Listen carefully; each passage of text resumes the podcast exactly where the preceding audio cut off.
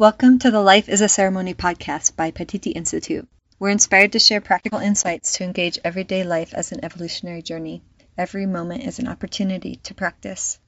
If you would like to send us a question or a comment or a donation, you're welcome to visit www.paititi-institute.org.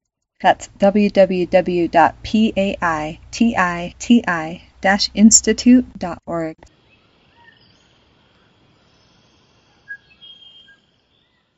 In this episode, Roman Hanis and Elton Liabella dive into the subject of integration and how it can be approached as a coping mechanism or a vehicle of transformation. Hello, friends. This is Roman and Elton from the Paititi Institute. Hello. Today, we will talk about integration. And integration it relates to working with sacred plant medicines and profound spiritual experiences, and then, of course, also everyday life. So I'll start off by sharing a little bit from my experience with the traditions that we've been working with. So I've been working with the Amazonian Andean traditions for about two decades now, and simultaneously also implementing for about 23 years or so the Jungian psychology, the Eastern philosophies, and also the Tibetan Buddhist lineage. Then working with that over the last 20 years and exploring each one of those modalities in and of itself, and then finding relevance into my own life and experiences. I find integration to be a very interesting subject, as you might have seen from the picture. It's a kind of a weird bird animal that I've been learning how to relate with for throughout my life. And today it's a very popular term. When I was starting initially, nobody has heard about this term. And at the same time, I found it to be very essential to really bring the practices, the teachings that are more formal or more traditional into everyday life existence. And of course, for a long time, I found it meaningful to actually engage in these traditions and the formal practices and uh, found a lot of meaning after engaging in different retreats and ceremonies and practices to implement the practices into my own life in a formal way. And that was very beneficial for many years where i could have time and space after the ceremonies after the retreats to practice the different meditations and uh, be in nature and spend time with myself and reflect and do different practices like qigong and different ways to bring the creative expression into my life through music and painting and dance and many different ways and approaches and then about 4 years ago I've been reborn as a father and I have two kids now. And then it's been much harder for me to do it in a formal way. So sometimes I come out of the retreat and then it's kind of like this you know shifting gears hard landing uh, crude awakening process that is happening where i just have to dive into everyday life and i barely have time to finish different uh, responsibilities and take care of the family and the house and our organization and juggle so many different things and i don't have time for formal practices so much in my life as i used to before my kids came along.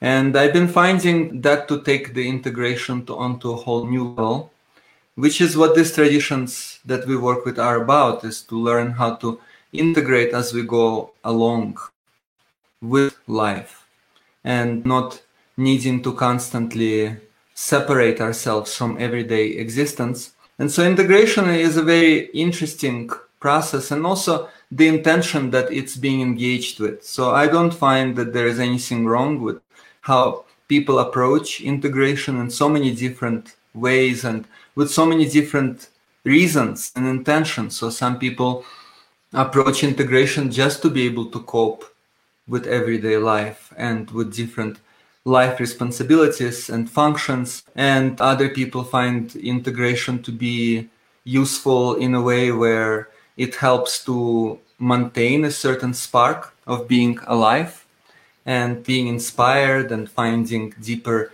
meaning and inspiration in life and not letting that spark go down throughout the everyday wear and tear. And some people also approach integration in a way where there is deeper resolution to life's issues and a fresh page, a new beginning in life, and how to really come out of certain hamster wheels and vicious cycles, habitual patterns that prevent us from experiencing life to the fullest. And some people also utilize integration as a way to maintain a certain status quo and lead a comfortable, numb existence, and then utilize the spiritual work as like a certain kind of sensational spa experience, like an exhilarating experience that then allows people to return into the mundane, into the boring, gray existence of everyday life and have something to look forward to once in a while, like a certain trip to Disneyland, you know, something like that. And that's also part of the integration. And I don't see anything wrong with any one of those approaches. And I myself have found myself engaging in those different ways throughout my life and then actually seeing how there are different steps and different stages in one's experience that is essential to relate to integration on many different levels in one's life. And of course, more than anything, is to see that there are many different ways to approach integration. That it's not just one way and it's not a certain instruction manual and it is based on awakening one's own common sense, sobriety, clarity, perspective, and then uh, approach one's life in a way that is relevant at uh, any given point. And that's what I find meaningful is that it's not about either one way or another way, but it's also not just getting stuck in only a certain way to approach it. And then I like to look at the origin of the word and the word integration. What does that even really mean? So I find that there are certain keywords that are rooted in integration. So the word integral, which has to do with many different aspects of being and how they can be integral to one's life, how there is a certain core of one's existence and then that is being honored in one life. Then another word is integrity. So the integration also for me relates a lot with integrity, how I can really engage in life in a meaningful, responsible way, in a way that supports the greater organism that I am a part of, recognizing the interconnectedness, reciprocity. And the integration as well also relates, of course, to connecting the pieces together, right? So to integrate and to see how there is this deeper connection of all of those different aspects of my life and engagements and ways that I relate to situations and experiences, and then how that ties into the greater picture of my life. So when I don't see the greater picture, when my life is not integral, it's basically fragmented. And then I have a little piece there, so I can do a ceremony, I can go to a retreat, and then I have my regular life responsibilities and the mundane, and they're not necessarily connected. And so then rather than creating a greater disconnect, and that is also how I've seen integration is used, where I am a spiritual being living this human existence and I'm not really supposed to deal with everyday responsibilities and I just want to run away to a fantasy la land. And that's also part of how people engage with integration, where I just want to work on my spiritual self and everything else that I do is not really that important. And then it becomes more and more fragmented. So I'm integrating only one aspect of my life that relates to my inner experiences and how I would like to live my life and experience, but not how I'm doing it right now. And then there's a big gap in that way. And that was also part of what I mentioned in terms of finding all kinds of justifications and excuses not to face myself. And I can use integration in a way where I can explain my experiences, where it was the aliens, it was my past lives. I just had to experience something, but I don't really have to face it right now. I don't have to deal with issues in my life currently because it's all part of this very mystical process and I don't have any idea what it means and I just have to go through it mindlessly and things will resolve by themselves as long as I will continue to purge, as long as I will continue to purify, and there's no other meaning to it than just to keep purifying and purging and going through difficult experiences, but there's no reason for those experiences. It's something that just accumulated and I don't have to consider that. And in that way, and I've also gone through that process in my life. And then it was just this never ending purification cycle. And I just wanted to keep purifying, but I was actually, what I was really purifying was the need to keep pushing things away and this urge, impulsive urge to keep resisting life. And then it would keep evoking this gag reflex on many different levels and it was never ending until I started seeing that what I was really purifying was resistance to life. And then I can open up and not be disturbed about it.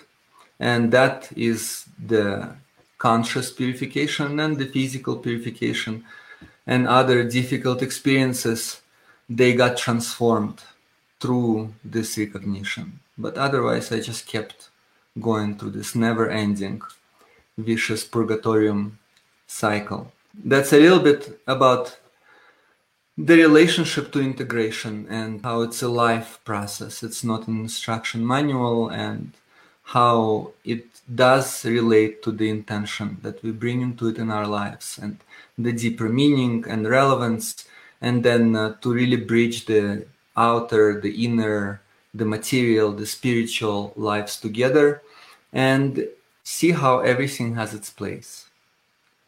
So, Elton? Mm-hmm. Hello. Yeah, thank you, Roman. Yeah, bringing the spiritual and material together. I think for me, the what I realized through going to ceremonies is that the ceremony is a reflection of uh, life. And what the ceremony, what I was seeing in the ceremony is basically things that are coming up in my life and that I have to implement them into my daily life.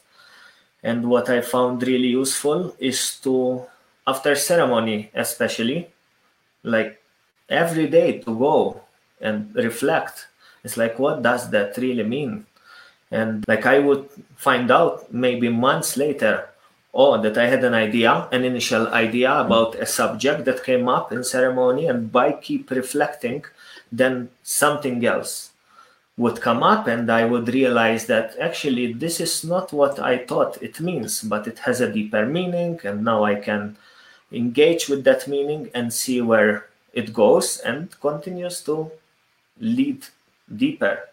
And yeah, for me, it's very essential to bring the teachings and the lessons into the daily life. I don't see any other purpose otherwise to go and, you know, maybe think about a past life. And of course, yeah i you know i want to explore those things but what does a past life really mean it's like why do i want to know about it instead of uh, maybe i should learn how to be facing difficult emotions that when i'm around people maybe an emotion would come up.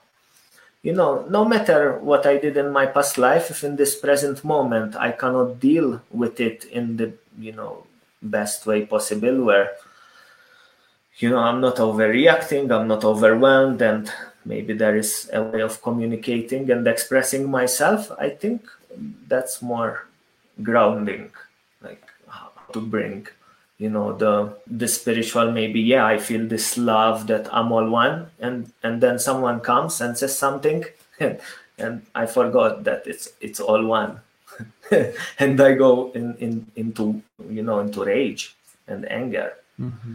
So it's like, uh, okay, what does we are one really mean in, in that situation? How to integrate that insight? Yeah, of course. You know, I'm I'm a very loving and patient person until someone comes and tastes and, and tests my love and patience.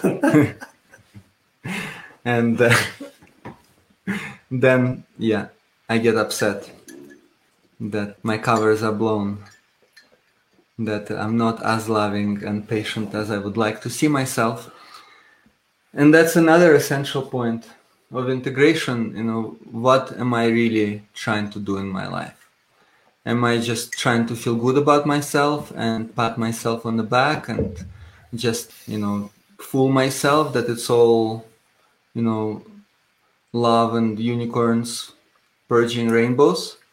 Or I'm actually willing to face myself and recognize ways that I'm fooling myself in and ways that I'm avoiding life and guarding my heart from some difficult experiences and situations and hardships and pain, and then uh, use integration in that way. Oh, I've had that beautiful experience once, whether in ceremony or just uh, through meditation, and then I'm gonna use that experience as a way to cover up my issues. Oh, I've already experienced God and I've experienced enlightenment and what it is to be one with everything. And then I can just have another medal that I give myself and, you know, consider myself basically above everyday life and different situations and pretend like I have no issues. And so then that is one way that people engage with integration. Yeah, I'm just a spiritual being and everything else is not relevant and I feel really alive when I'm doing the spiritual work in a formal way, and otherwise I just drag myself to meaningless existence, and it has no connection to a higher purpose of my life and has no meaning, and I just can't wait until I go to the next ceremony or to the next retreat and experience this kind of setting that allows me to feel one with everything and then there's a lot of dependency in that. And then that may not be so useful. And for some people where there is no resolution where there's a certain stuckness in life you know that also can be an important first step. Is just to have that glimpse that there is something else that there is something more meaningful in the midst of everything that is completely lacking any purpose or meaning or sense but then it, that's not the end of it right? So of course it is part of a spiritual journey to experience all of those different facets but then not to get stuck and think that that's all there is. And so of course in the beginning for me that's how it was also. I was just completely asleep and lost and separate and full of inhibitions and not aware of anything else outside of the material worldly existence and what it can provide in terms of happiness and then never being satisfied with that. And then starting to have the first glimpses of spiritual experiences which were absolutely mind-blowing for me and then experiencing such a big disconnect from these spiritual experiences that I was having and a completely dull and meaningless life. And then I would approach it like that, where I would just be like a weekend warrior and I would go and have this very mind blowing experiences and then go back to work in a tie and a suit and just be totally lost in that and also feeling dissatisfaction from after a while of just having those glimpses that were completely disconnected from everyday existence and feeling a great need to find that connection. And at first, for me, it was like, well, I just have to run away from the world and hide from the need to engage in practical everyday life and then I can experience it all the time. And then that proved to be very false in itself as well, but I had to try it. And then uh, seeing how that is also not sustainable because I would just try to run away and then inevitably material existence would wake me up. Yeah, I still need to have a roof over my head, I need to have food to eat, and I need to be able to move forward and plan ahead, and then I cannot just keep running away and hiding. And then uh, there is a need to actually find a meaningful way to bridge experiences of the mundane and the extraordinary in life. And it's not easy. And I found to be very challenging. I still find it to be challenging. It's not getting any easier over time, but I do get better at engaging with that. And then also there is a lot of cultivation of essential human qualities such as being more patient and perseverant and tolerant and kind and ideally also compassionate to oneself and others throughout that process and also needing to fail. That's also an essential part of it. It's not just finding what I'm good at and only doing that. And actually, in many ancient traditions, it was considered that, yeah, we're all born capable of doing something good. We all have like a particular talent, a particular skill, but that's not really what makes us masters. And it's this quote that the master has failed more times than the student has ever tried. And in many ancient cultures it was like that. A master would be someone who was able to do at least seven who had at least different seven skills that they could do really well. Because if it's just one two three it's something that you can be born with you can do more naturally but if it's seven at least a few of them will be very hard to learn and to practice. And that's where mastery really comes from. It's from things that are not so easy. They don't come so easy, that they are challenging. And in the traditions that I worked with, actually, that's how you know that the practice is beneficial. It's not when it comes easy to you. It's when the practice is really challenging, when it pushes you to your edges, takes you out of the comfort zone. That's where there is evolution and meaningful maturation of consciousness, where I can learn to be with things that bother me. I can learn to engage with situations and experiences that initially feels uh, disempowering. And as i continue to engage with that there is this ability to practice to really practice what it means to be human. How to work with disturbing emotions how to maintain openness when everything is falling apart how to stay present in the heart. So in these traditions yeah it's not just choosing what comes easy and then patting oneself on the back. I'm so good at it. But it's actually the meaning, the fulfillment comes from facing the difficulties. And that's part of the issues that the different elders and the indigenous teachers uh, that I've had in my life shared that in the ancient times, these traditions were about allowing the human spirit to shine in the face of adversity, where in today's world we have the whole modern culture and society is geared towards avoiding the issues taking the magical pill not dealing with the pain not dealing with the problems.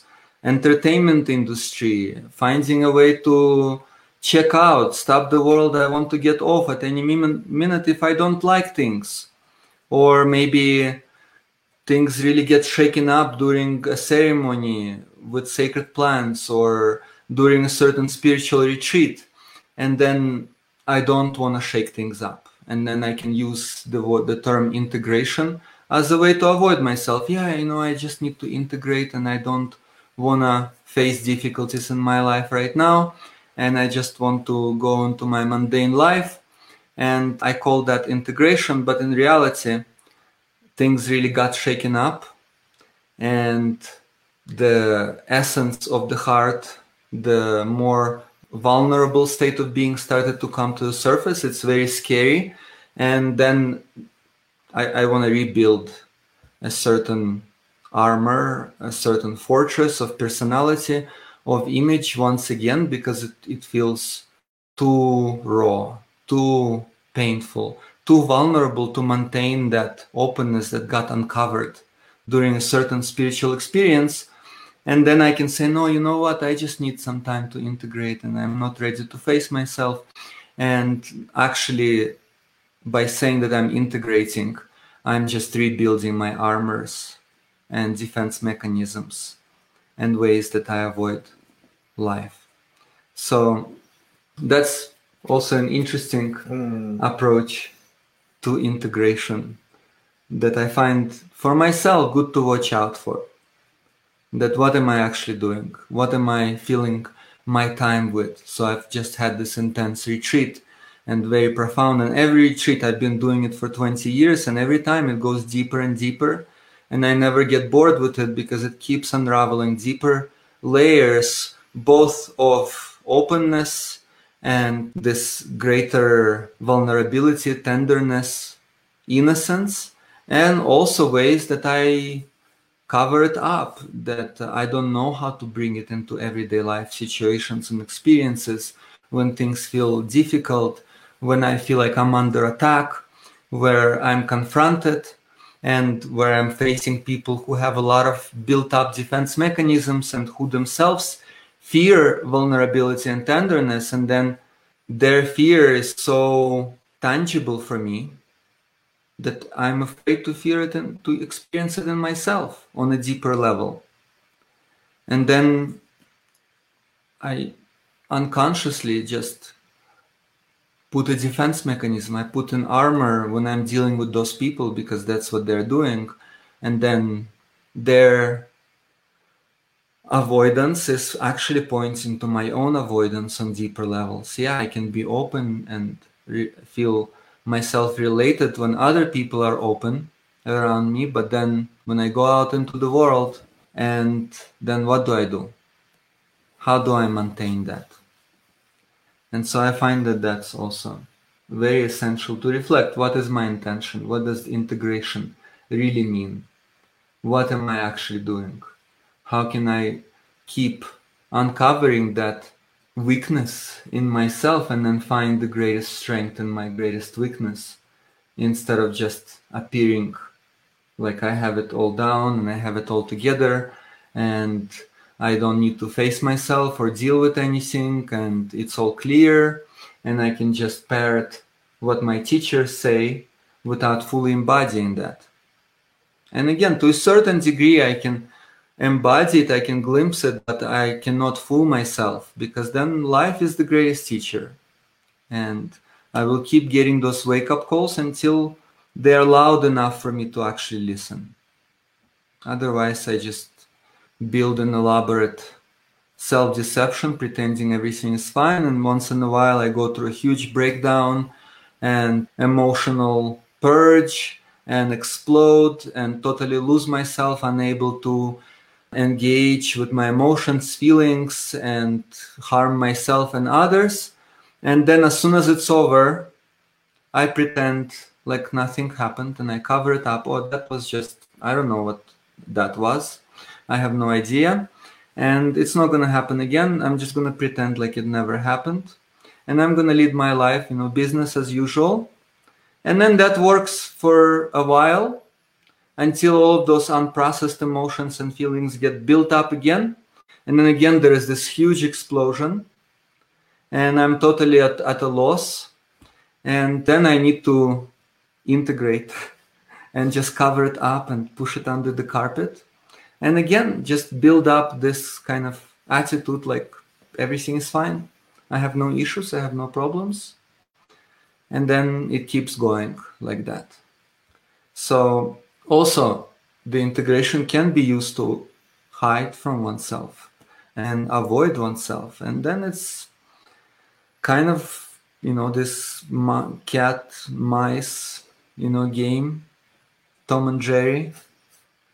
And then that takes a lot of energy that otherwise could be utilized for healing, for resolution, for deeper awakening, finding greater meaning, rather than just playing this kind of spiritual materialism game where I pretend like everything's fine. I don't need to work myself. I don't need to practice. I already got it all down. I've had those great experiences and I keep up an image until things fall apart in my life again. And then I just need to, you know, do this emergency kind of cleanup, remediation, and sweep everything up, and then everything is fine again. That takes a lot of energy to keep ma- the maintenance of that illusion of an image where everything is fine and I keep smiling on Facebook. Hello. I'm doing it. this is our smile. Hmm. Yeah. So many points that you bring up. I think one one point is one thing that happened to me during ceremonies is when I experience like a spiritual climax or experience. I thought that because I experienced it, this is it. I'm ready. you know, and I was uh, also I did not have the, the the guidance from the people that I was with. I would share with them my experience, and these were people from the tribes, and those people never shared with me that this is a possibility. Now bring it into life.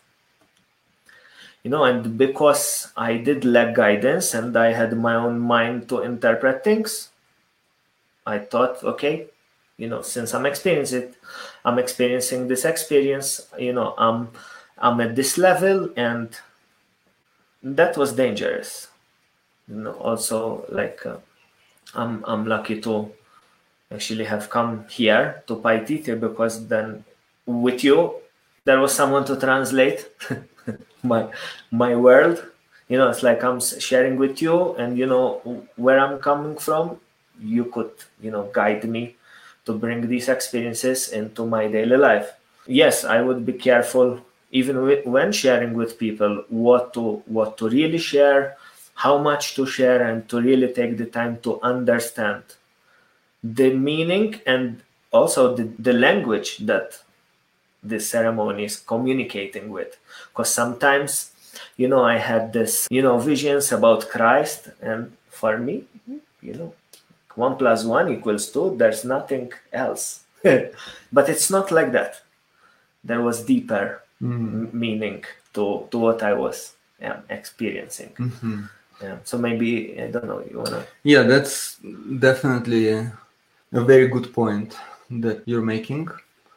Because in the lineages that I've been working with, both in Amazon and Andes and Tibet, it's not the experiences are not to brag about. And it's not about i'm just going to go to my friends and tell everyone how enlightened i am and how i had this amazing experience so that everyone basically look up to me and you know just think oh yeah he's so great and he had such great experiences and then it's kind of like uh, exotic tourism i just go and show pictures and i had all those great experiences but then I turn around and I deal with everyday situations and I'm at a total loss more than ever. Especially because I've had those experiences. And actually, also that relates to this uh, kind of Messiah syndrome.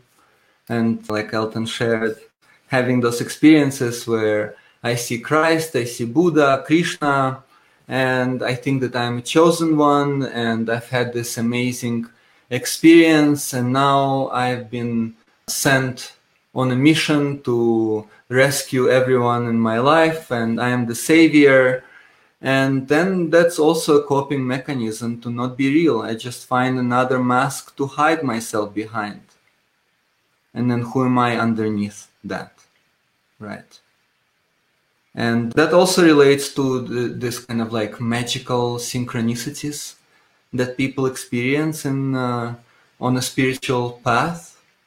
And there is relevance to those experiences to a certain degree. But then not to take it to the extreme and only starting to live based on those experiences because then I think the medical terminology for that is apophenia, where you know it's like the beginning stages of schizophrenia, where suddenly seeing all kinds of different uh, irrational connections between things in one's life and different experiences. Oh, look, there is a bird flew by and something happens, and then there was a noise, and then this person came, and then that person came, and then that's my life. That's what my life is about. And yeah, it is part of spiritual awakening as well. And it turns into schizophrenia when there is no connection, when the connection to real life is lost when I'm only starting to live based on the connections that my mind finds between uh, different experiences and situations that are not causal in nature. And I'm not really grounded in reality. I don't deal with everyday responsibilities. I'm not engaging in a sober way with basic needs in life. And I'm just floating in the clouds and just work with all kinds of energies. And then reality starts to knock, sometimes very strongly, which, you know, I have worked with some cases that included schizophrenia and mental illness, not with plant medicines, but more consciousness and psychology related work. And it happens in that way where the person just gets so disconnected from the mundane world and lives in this very spiritual dimension, very like fantasy based world of how they want things to be and not how things necessarily are.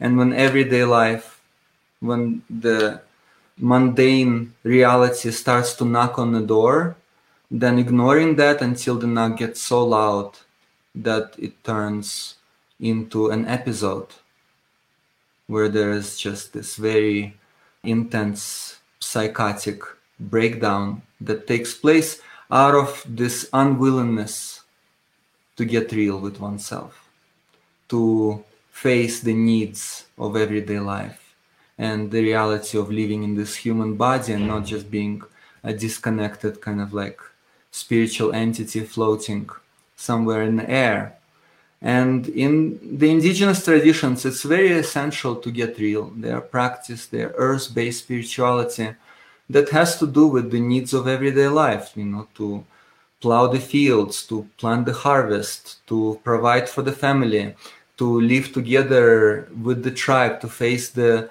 different uh, hardships of life together, to find the resilience of the human spirit, not to avoid everyday responsibilities and to integrate it together. And yeah, today's modern society is based on a lot of convenience. And people don't work so much with their hands and don't need to deal with the material existence uh, so much anymore. And then coming to this ancient traditions that are more based on earth based spirituality, and cherry picking and just finding the spiritual experience but not the actual application of you know chopping wood and carrying water right? there is this zen saying you know what does the monk do before enlightenment he chops wood and carries water what does he do after enlightenment? Chops wood and carry water.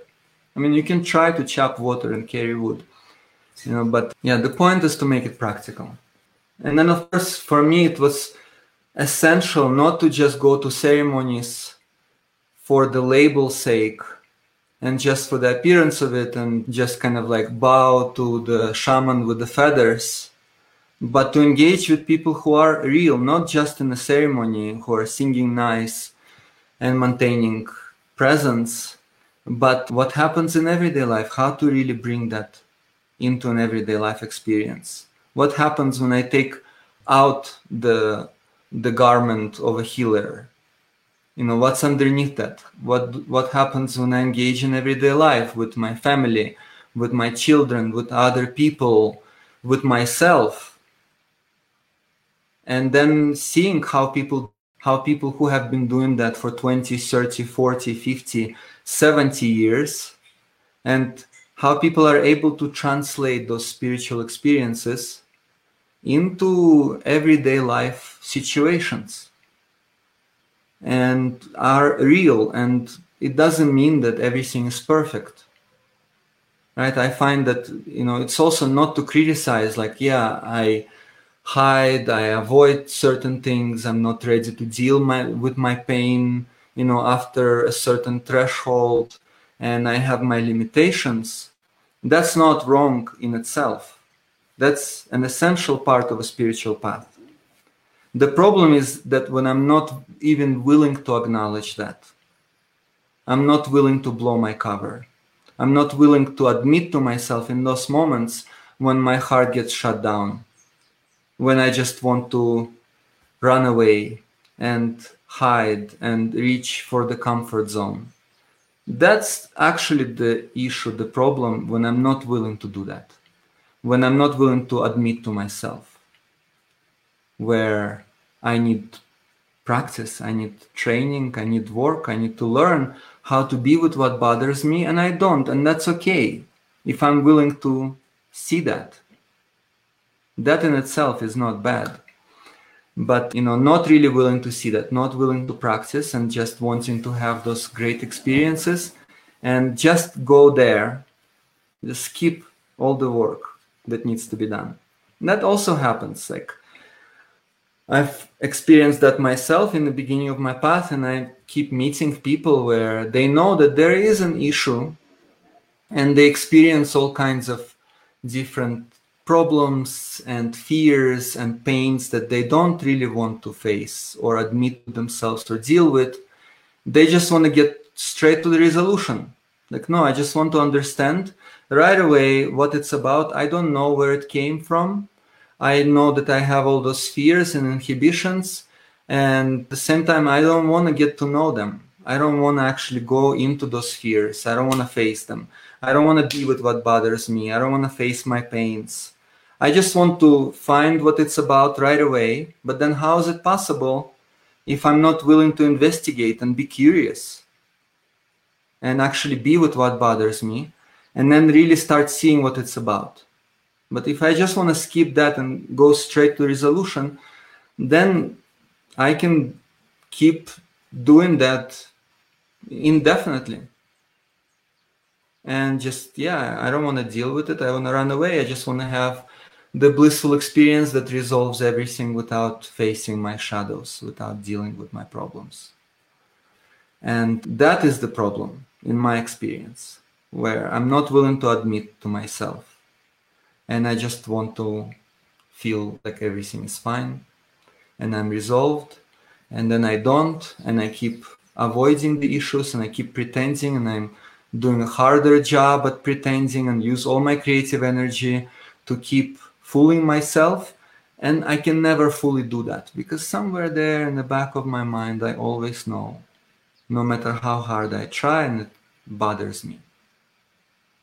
And so then rather than keep running away and exhausting myself i might as well engage my creative potential and learn how to face it and admit to myself and be real and not hide from life and then yeah find that that actually what allows me to be more related to people in my life and more open more vulnerable and encourage people also to be more open and more vulnerable and no need to pretend also and just mirror what i'm doing and think that that's what it's all about.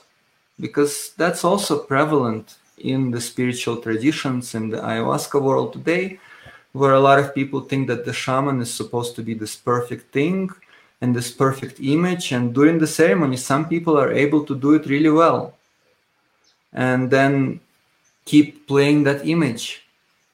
And then inevitably, you know, there's all these scandals that are happening where somebody has maintained this perfect image of a shaman guru teacher and then all kinds of scandals come that show that they've actually been doing a really good job at fooling themselves and others.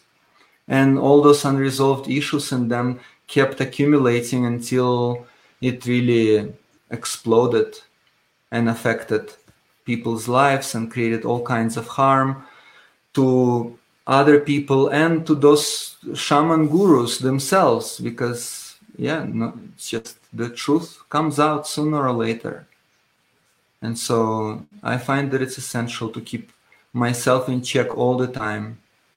And it's better that i blow my own covers than everyone else and the world around me do it for me through my own immense resistance to that which then you know that becomes very embarrassing. And yeah i find that it's essential for me to learn how not to be embarrassed by life. And so i, I have to learn by keep embarrassing myself you know many many times in small ways. And that brings us to another essential part of integration which is sense of humor.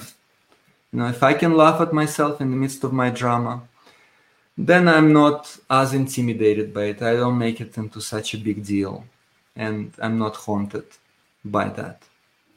And then yeah that allows me also to relate with people and to find it meaningful to keep practicing and making the baby steps. Okay elton? Hmm. yeah one thing that keeps coming up as you are sharing is the you know not to be afraid to go into the places that are scary. And it's something that came up through our past retreat where i would experience this immense you know fear. And as you are saying for me there is a part where it would say oh yeah this is too much. I want to you know take time and i want to integrate and you know it's too much it's too much it's too much. But i think i'm also lucky enough to hear the teachings that say no. Yes it of course it's too much. It might be too much but like if you lean if i lean in, into those places then i can see the power of my heart because also my intention for the past retreat was to uh, resuscitate my heart. And i was like uh, this is what came like i want to you know wake my heart up. But i was finding myself in you know through the ceremonies in challenging places. But because of not running away i realized that this is how the way the, the heart actually wakes up. Not by experiencing joy all the time, but by leaning into the struggles. And the only thing that kept me going was I was telling myself, okay, Elton, you know, have some courage. Maybe others are feeling the same way. And maybe through this, I can relate to others and together we can you know mm. find out what's on the other side mm-hmm. so i'm i'm also happy for the teachings that say don't be afraid but lean into the pain lean mm-hmm. into what bothers you and after the retreat you know to some extent it's like all the emotions come back those emotions that i experienced before an ayahuasca ceremony i experienced them outside of the container so i thought oh it's not ayahuasca these emotions are here within me, but I, I don't know how to deal with them. And I was reminding myself, okay, maybe there are some other people that are experiencing the same thing. So how can I lean into them and you know open mm. up? Yeah, absolutely. And of course, it's not just about pain. it's not about. It's not all about suffering, and it's essential to find the middle way where it's good to have some peak experiences, some blissful experiences, just to know what is possible to have a glimpse of that, but then not to hold on to the sensation of it. But then actually to see when I have those experiences, I feel so open and I feel so generous and this unconditional love that is able to be shared and brought into my life in that moment. And then that moment is gone, and I'm back to where I usually am.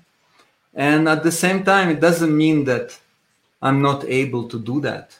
Yeah, because it's not the bliss, it's not the pleasure, but it's actually the openness, the vulnerability, the fearless love that is not based on strength or armor, but it is based on tenderness and vulnerability. The fearlessness is not toughness, is love in these traditions.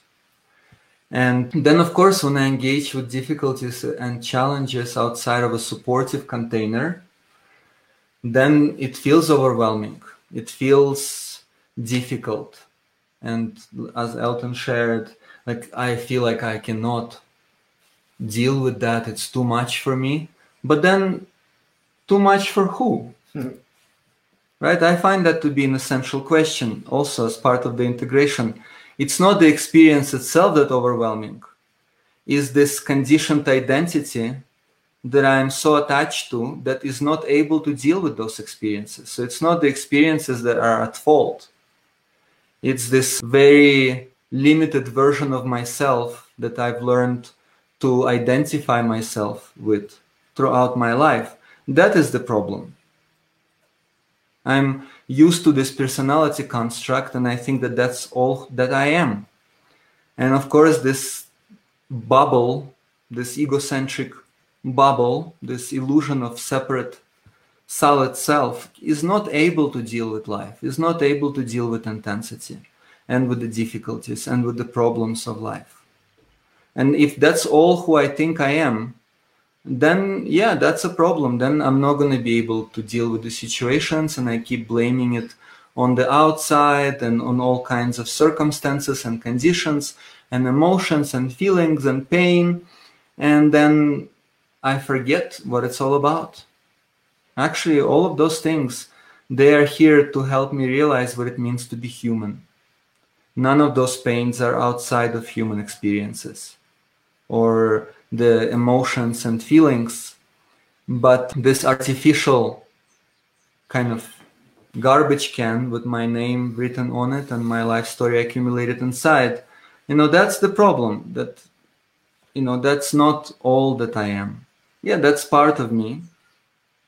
But there's more to who each one of us is. And there are those universal qualities and ways of being that go beyond our limited personality.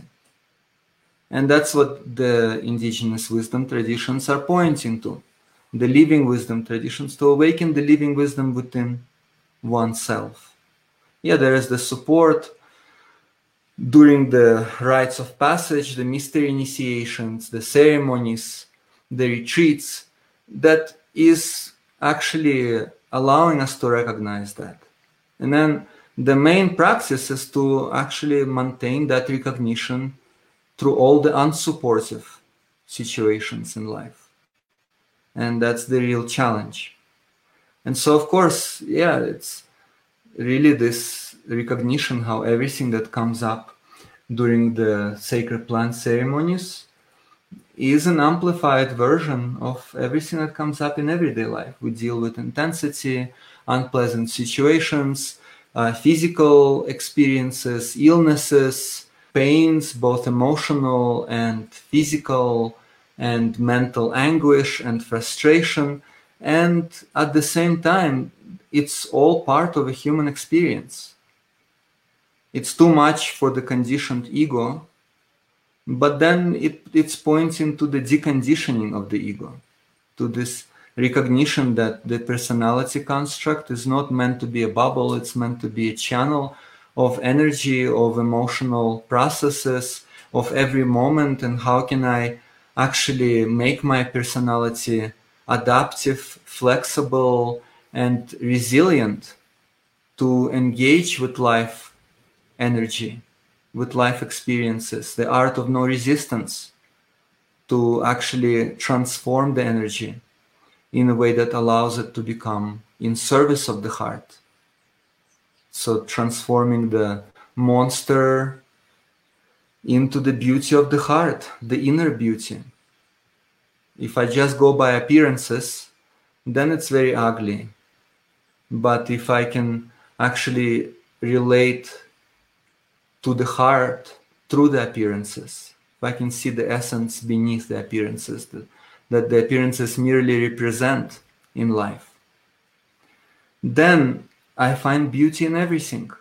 Everything becomes meaningful, everything becomes fulfilling, inspiring, where I experience things that I don't like in my life that are disturbing, then I can relate to it as a practice of essential human qualities, purification of resistance to life, and awakening deeper relatedness, like Elton shared. Other people also experience that.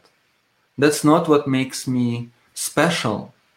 Oh, I have this issue nobody else experiences the way that I do, and something is wrong with me, and I'm not like others, and because of that, I'm very special. And I have this pain and nobody experiences this pain like I but actually everyone have their share. We all go through old age sickness loss of loved ones death.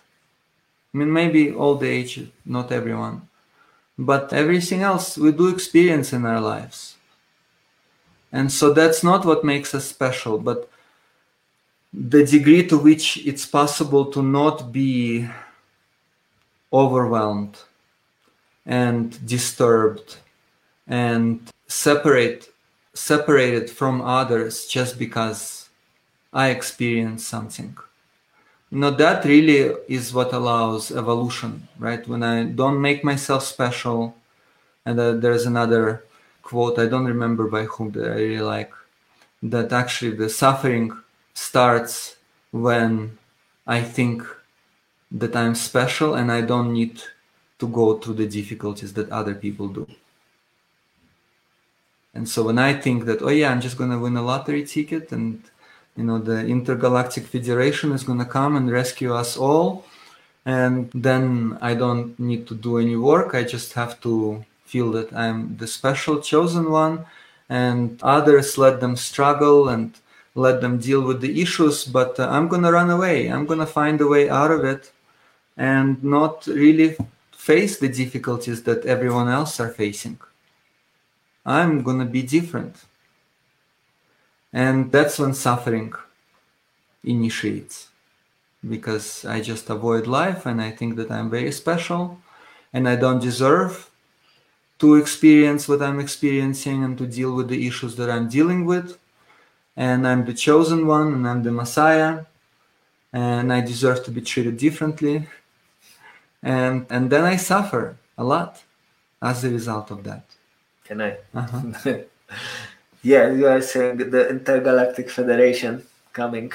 Like what, what what I see sometimes I don't personally resonate with that. If it's true, uh, you know, I don't know. But what I really like with what I'm learning with these traditions is to take responsibility for whatever I'm feeling, and it's a practice to to even catch myself not being responsible because it's like if something happens, I'm go instantly in blaming, judging, you know, someone else's fault. So uh, that is, I have to retrain myself. Okay, you know, this is my doing. I'm experiencing this. Maybe this other person is experiencing real joy right now. How is it their fault? You know, but like if I can at least remind myself, which it could become a practice in itself to say, hey, you know, be responsible. Mm-hmm. Like, and now how how to deal with it? Because if I'm waiting for someone else to come and save me, yeah, they might come, but I don't know how to deal with that emotion, and I would like to be empowered and actually, you know, deal with myself, mm-hmm. not let someone else come and lift me, mm-hmm. because the problem is gonna be still there. Mm-hmm. Yeah, definitely. It's like, of course, yeah, maybe intergalactic federation is coming and at the same time whoever will come and wherever i'll go there i am. And so it doesn't matter if i go to another planet another dimension if i don't know how to deal with my emotions and feelings and i don't know how to just open up to life however it unravels then I set myself up for disaster, you know, whether it's here or in another galaxy. It doesn't matter, you know, consciousness remains, you know, consciousness. And if the consciousness is rigid and not really willing to open up and transform and see the meaning and the essence beyond the relative comfort zone and certain conditions, and then that's kind of problematic. And so, yeah, with this practice, however things will occur, whatever will happen, then it's essential to be responsible for one's own experience and to really face life. And there is a saying by Beatles, right? It's like life is what happens when we make other plans. And yeah, it's if you live long enough, you know, you'll find out that often you're not in control of what happens. And what we are in control of, or what we potentially can be in control of, is how we engage and deal with different situations. And that makes all the difference in the world. The situations themselves, they will remain outside of control. Like nobody knows, we are not given a certain warranty when we are born, you know, with the exact date, and we can die at any given moment, and anything can happen, and it's beyond our control. So then instead of trying to create this illusory sense of security and certainty that takes a lot of energy and it's an illusion because we're still not in control no matter how much we'd like to think that we are and so then how to really engage the creative energy in developing a loving relationship with change with impermanence with situations where things are beyond the control. And instead of freaking out and getting disturbed, to really approach everything with ingenuity, to learn from every situation instead of impose how I want things to be. That's kind of arrogant. It's this you know, hyperinflation of the ego that also happens when people feel sorry for themselves. Because people still focus a lot of energy on their own kind of drama. That also creates this hyperinflation. I place so much attention on how it's all about me and I want the world to re- revolve around me and I want things to be a certain way and things are not. And I'm so miserable because of that and I'm so poor. And at the same time, I feel so special and so important and I'm not acknowledged because of that. And then I keep trying harder and harder to create this fantasy world that I have in my head and to kind of superlay it on top of the external reality and then it keeps getting blown the cover and i keep getting more and more upset and frustrated and keep doing the same thing and expecting a different result and that's you know very exhausting to lead a life like that and so at a certain point, yeah, that can also be part of it, if I'm willing to admit to myself at a certain point. But when there is no willingness to admit to oneself, then it's kind of like running oneself into the grave. It's just this kind of animalistic kind of like need to keep kind of pushing one's own narrative into the external reality and then it never ends and it never succeeds. And I have some relevant successes, and that's also part of the problem. Is if it wouldn't work at all, it would have been easier for people to realize it.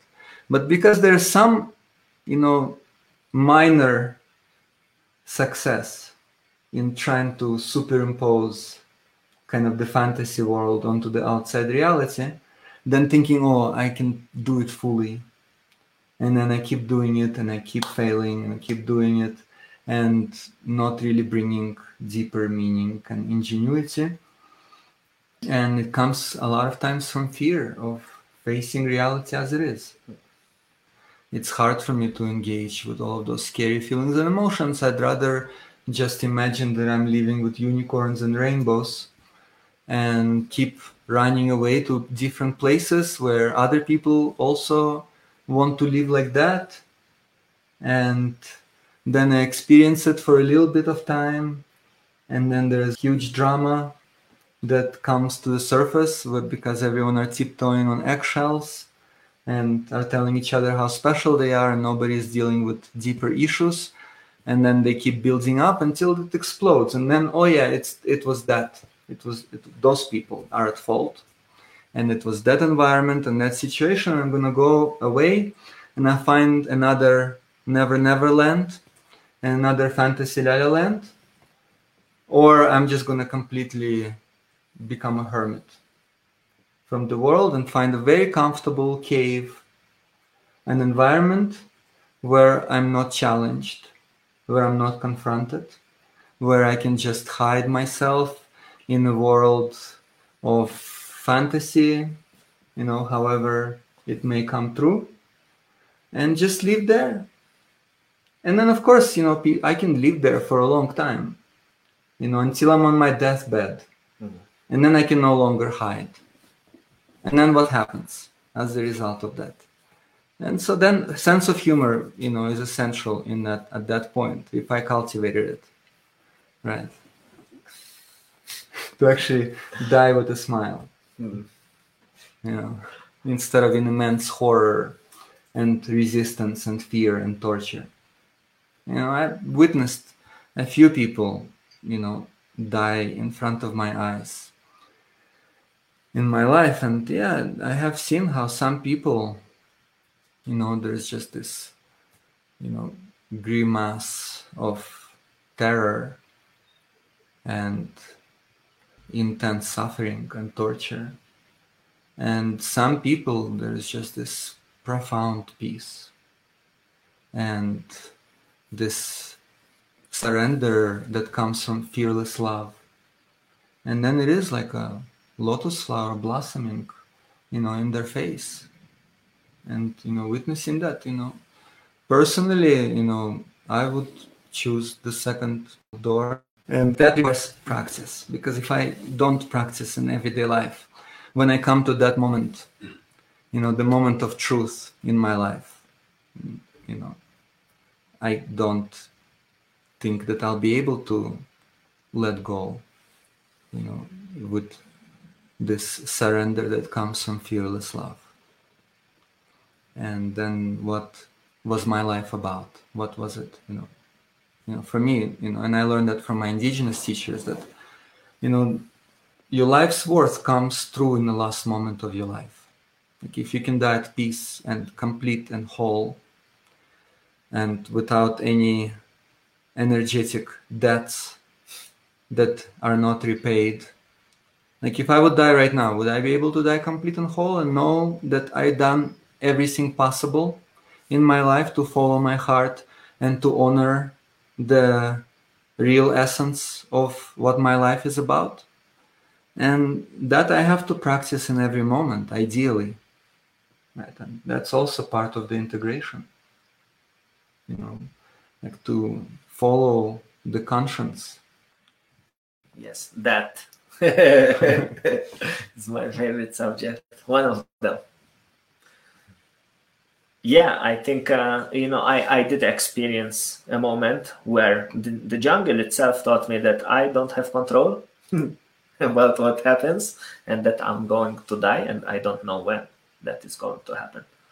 And in that moment, yes, it is like you say, I saw all my life passing in front and in front of my eyes. And because I didn't have an option, like in that moment, I can't choose, oh, I wish that I have done this and this and this. And what mattered is how I lived and how I loved. Mm. Nothing, no, no achievements, no, you know, that, at, at that point. Mm. I, I was like about material achievements and being famous and well known. Mm-hmm. It like it does not even matter. Mm-hmm.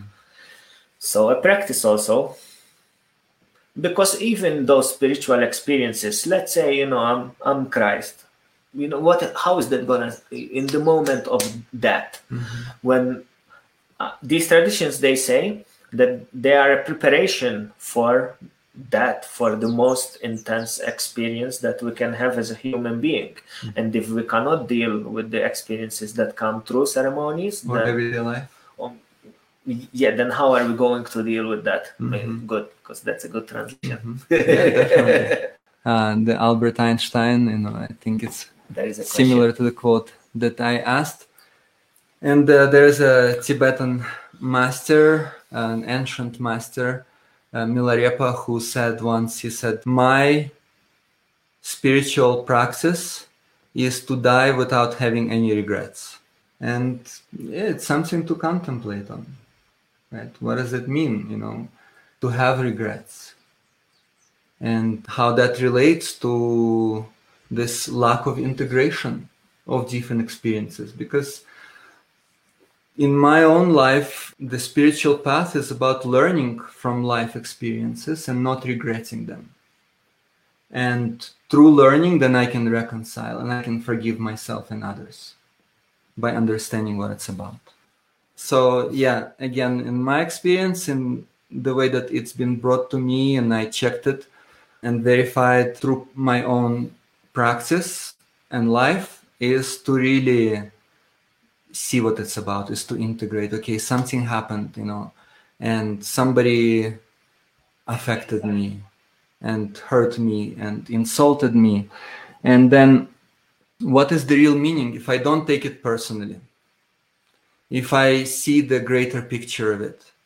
And then how people who are challenging to me in my life and especially people who bother me who disturb me.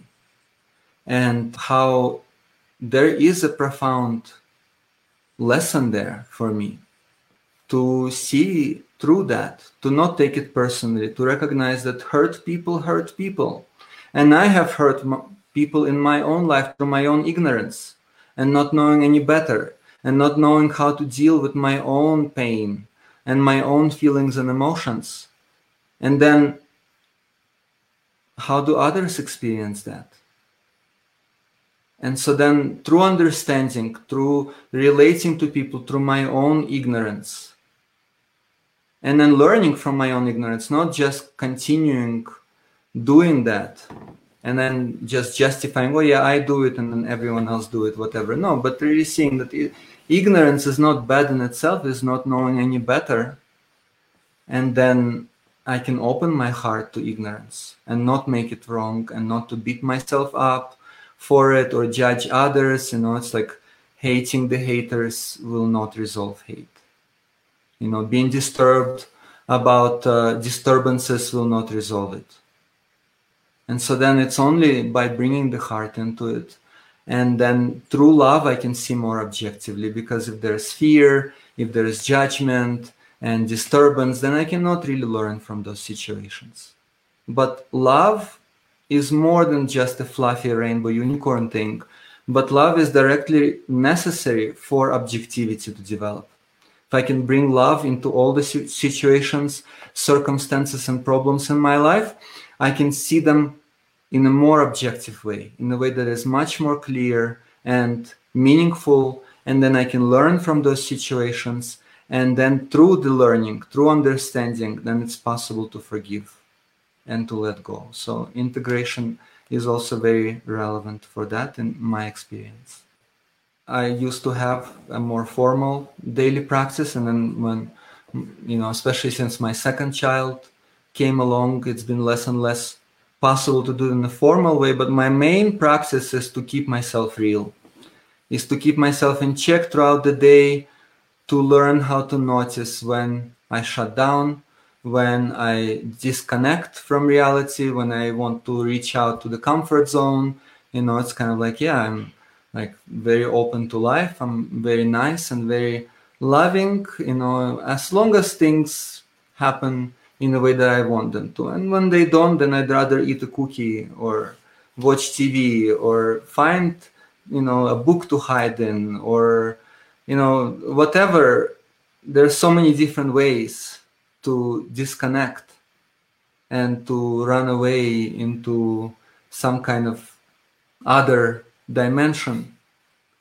But the point is to keep aware, to keep being aware, to keep this recognition that, yeah, it's okay that I'm not able to deal with a certain situation, but I can admit that to myself and then step by step, baby steps, learn how to face it, learn how to deal with and so then it's not wrong and i can fail and then stand up and try again and then stumble and fall and then learn how to engage in those baby steps from a place of inspiration. Like kids they don't get disempowered you know when they're learning to walk they fall down they stand up and they have such a big smile on their face every time And so the main practice is how to maintain that kind of attitude through all the struggles, through all the hardships, through all the difficulties, and to be real with oneself, with others, to recognize how I can be more vulnerable with myself, more honest and realistic about life. And for me, that's the main practice: is how learn to learn how to be a human being, and then all the other formal practices.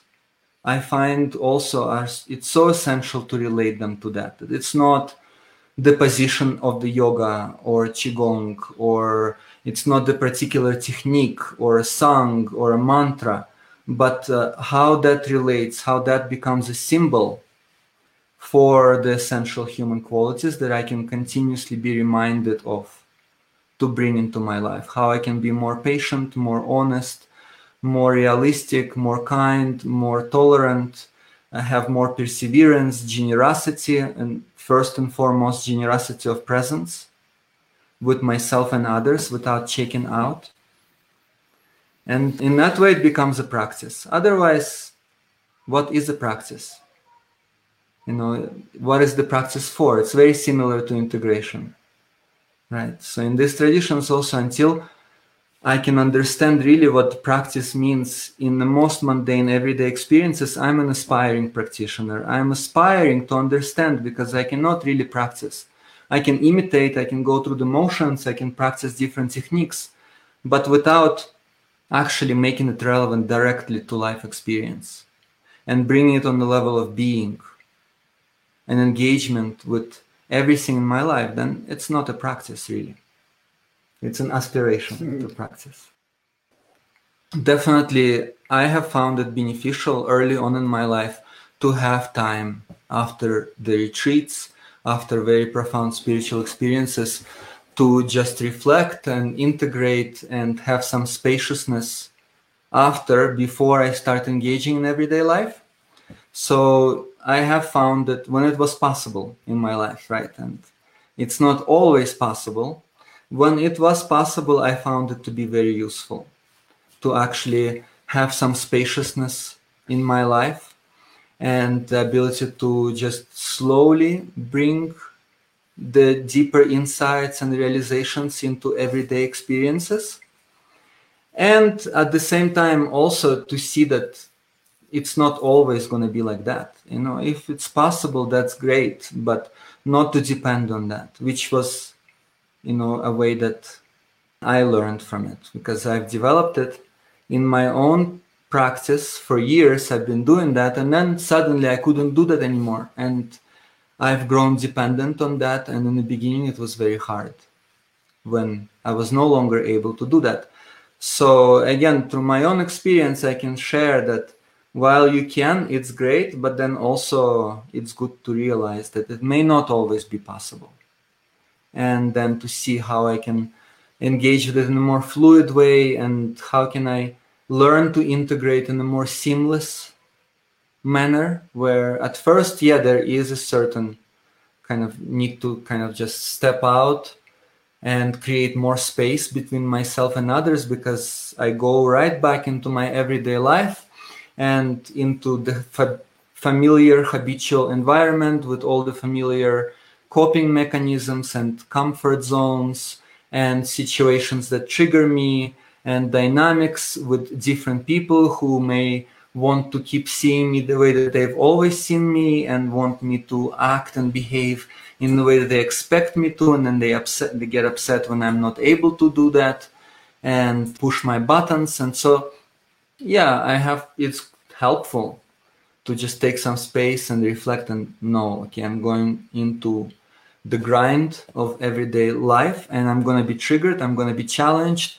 i'm going to be facing my usual kind of familiar swamp of conditioning. And then i can take some space and time to prepare myself for that right? So i'm, I'm not as easily taken by surprise and at the same time then little by little to develop more experience and then the point is to keep bridging that gap more and more where in a supportive intentional space of a ceremony or a retreat or a, a spiritual practice, then I can experience it. But then the gap is so great when it's not supportive, when it's not intentional, when uh, there is not so much of a reminder present in my life. And then I have to actually develop those reminders in my life. And that was also a theme for me in this past retreat is how can I develop those reminders in my life in a more intentional and conscious way? Okay, I'm going out of the retreat container of a ceremony, but life is a ceremony. And then it's up to me, okay, when I go to a retreat or to some healer or a spiritual guide, then they are responsible for providing the reminders and then I'm more of a consumer. But then when I go back into my own life, I have to learn how to develop that myself, no longer be a consumer, and then actually create those reminders in my life, whether it's through practices, through the different books that I'm reading, people that I'm interacting with, the level of connection that I'm willing to establish in my life with people, or whether I'm going to continue to uh, meaninglessly engage with people who are not really having the same intention in their life to face themselves and ways that I can learn to practice and encourage others through my own example and be of benefit to the world and find ways not to just focus on myself and my world. And then it's up to each one of us to really establish that. And so, yeah, it's essential to recognize that yeah it may be or maybe not possible to do it in that way and then uh, the self trust also in my experience recognize first i have to take some time to see who who am i what is myself am i this kind of artificial collection of masks and appearances and images and that i constantly have to maintain and make sure that everyone are seeing me the way I want them to see me, kind of like, you know, constantly trying to see myself through other people's eyes? Or am I this open, vulnerable, tender essence of innocence, of childlike nature? And that doesn't have to be maintained. And I can learn to trust in the vulnerability, in the tenderness, in the openness of the heart. And that requires also time really get to know oneself, to really spend time with oneself, to see what am I about. And then of course also in these traditions, the living wisdom traditions, it's essential to actually connect with someone who can be an example of that. And I'm not talking about some kind of again labels or feathers or titles.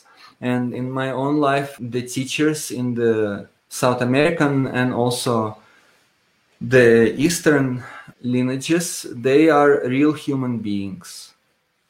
And the teachers in these traditions is considered to be, it's supposed to be a friend who knows, who knows what it means to be well and wishes that for you.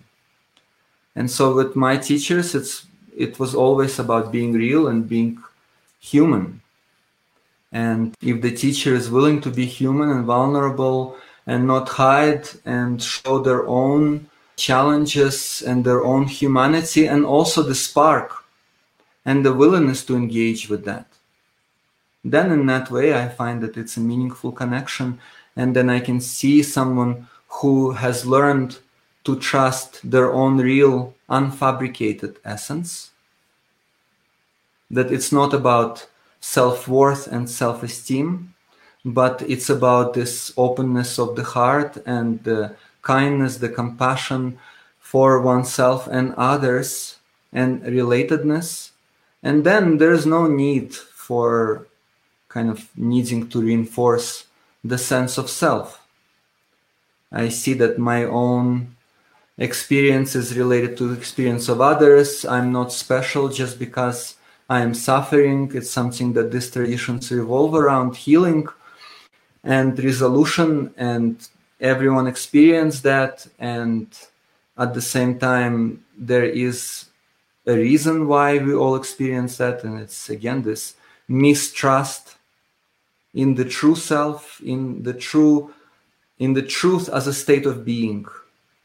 As a the, the child doesn't worry about self-worth you know up to a certain age the child is born completely helpless and innocent and not knowing and at the same time doesn't need to prove anything to anyone to be loved and also the willingness to learn and to be open and to discover and to have ingenuity and to be honest and sincere. It all comes natural for children. So if we can remember a childlike essence then self-trust naturally comes in my experience but definitely a lot has to do with self knowledge and taking the time to really get to know oneself and give it a try you know and ap- approach the particular paths and traditions whatever is meaningful and relevant to different people and then experience some storms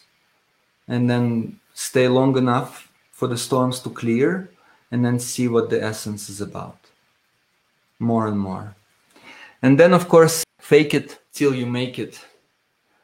So maybe to a certain degree because yeah i have certain issues and problems in my life and difficulties and i may not know how to deal with them fully. And i can do maybe only one baby step in that direction. And then yeah unable to do it and feel the misery and the problems. And of course, if I just go from one extreme to another, and either I'm totally miserable and I'm wallowing in my misery, or I'm just trying to be totally happy. But the point is how to find the middle way and to see that I can maintain in these traditions again this remembrance of the childlike essence as an anchor state of being. And then i can maintain well-being and openness and kindness even as i'm going through the difficult moments. And i can allow myself to engage with the pain in my life and bring greater kindness and openness and objectivity into it and not be so grasped by fear or overwhelmed by the experience and learn how to breathe through it and not make it wrong. But again it's not about one extreme or another. Either i'm pretending like everything is totally fine or everything is totally falling apart.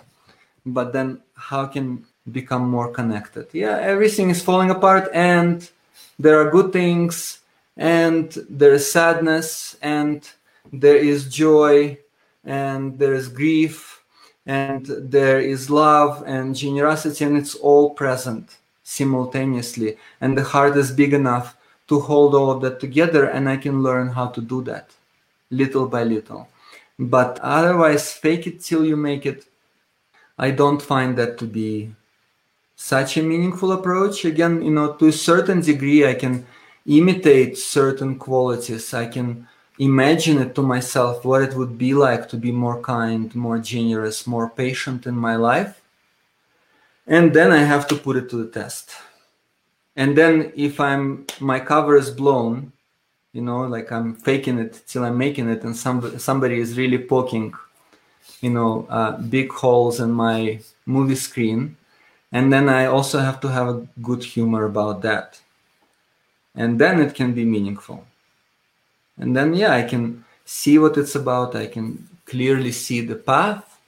And i'm not there yet. And i'm making the steps towards it. And i don't fool myself or others in relation to that. But i'm also not making such a big deal of my own struggles and problems in life.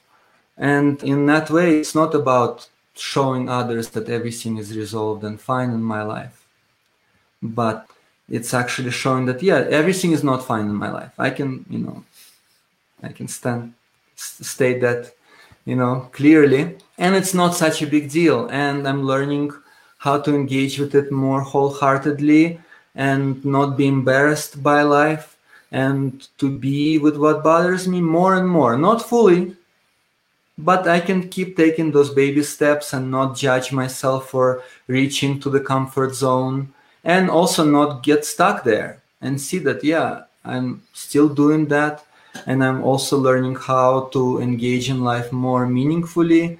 And I'm learning, and it's okay to stumble, it's okay to make mistakes and learn from them. Otherwise, you know, I can never get to be old and wise if I don't get get to be young and stupid first.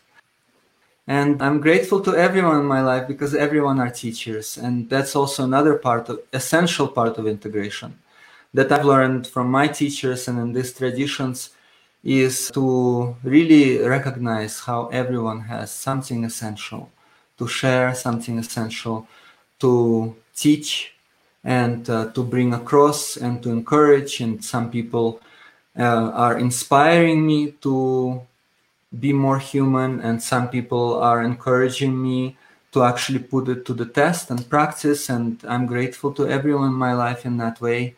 And I keep taking in the lessons to heart and learning how to be more vulnerable and sincere with myself and others. So, thank you all very much for listening, and we'll see you soon and maybe we'll continue next time with another integration talk mm-hmm. yeah please send us your questions and uh, whatever you want us to maybe speak about then we can bring the topics and continue to reflect. So thanks so much. Okay wonderful. Thank you elton. Thank you everyone. Thank you, Roman. much thank love you. to you. And take care. Keep integrating. Thank you for joining us. If you have found value in what we have shared we welcome donations in order to continue this service. To make a donation or to ask a question, visit our website at www.paititi-institute.org. That's www.paititi-institute.org. May all beings be happy and free.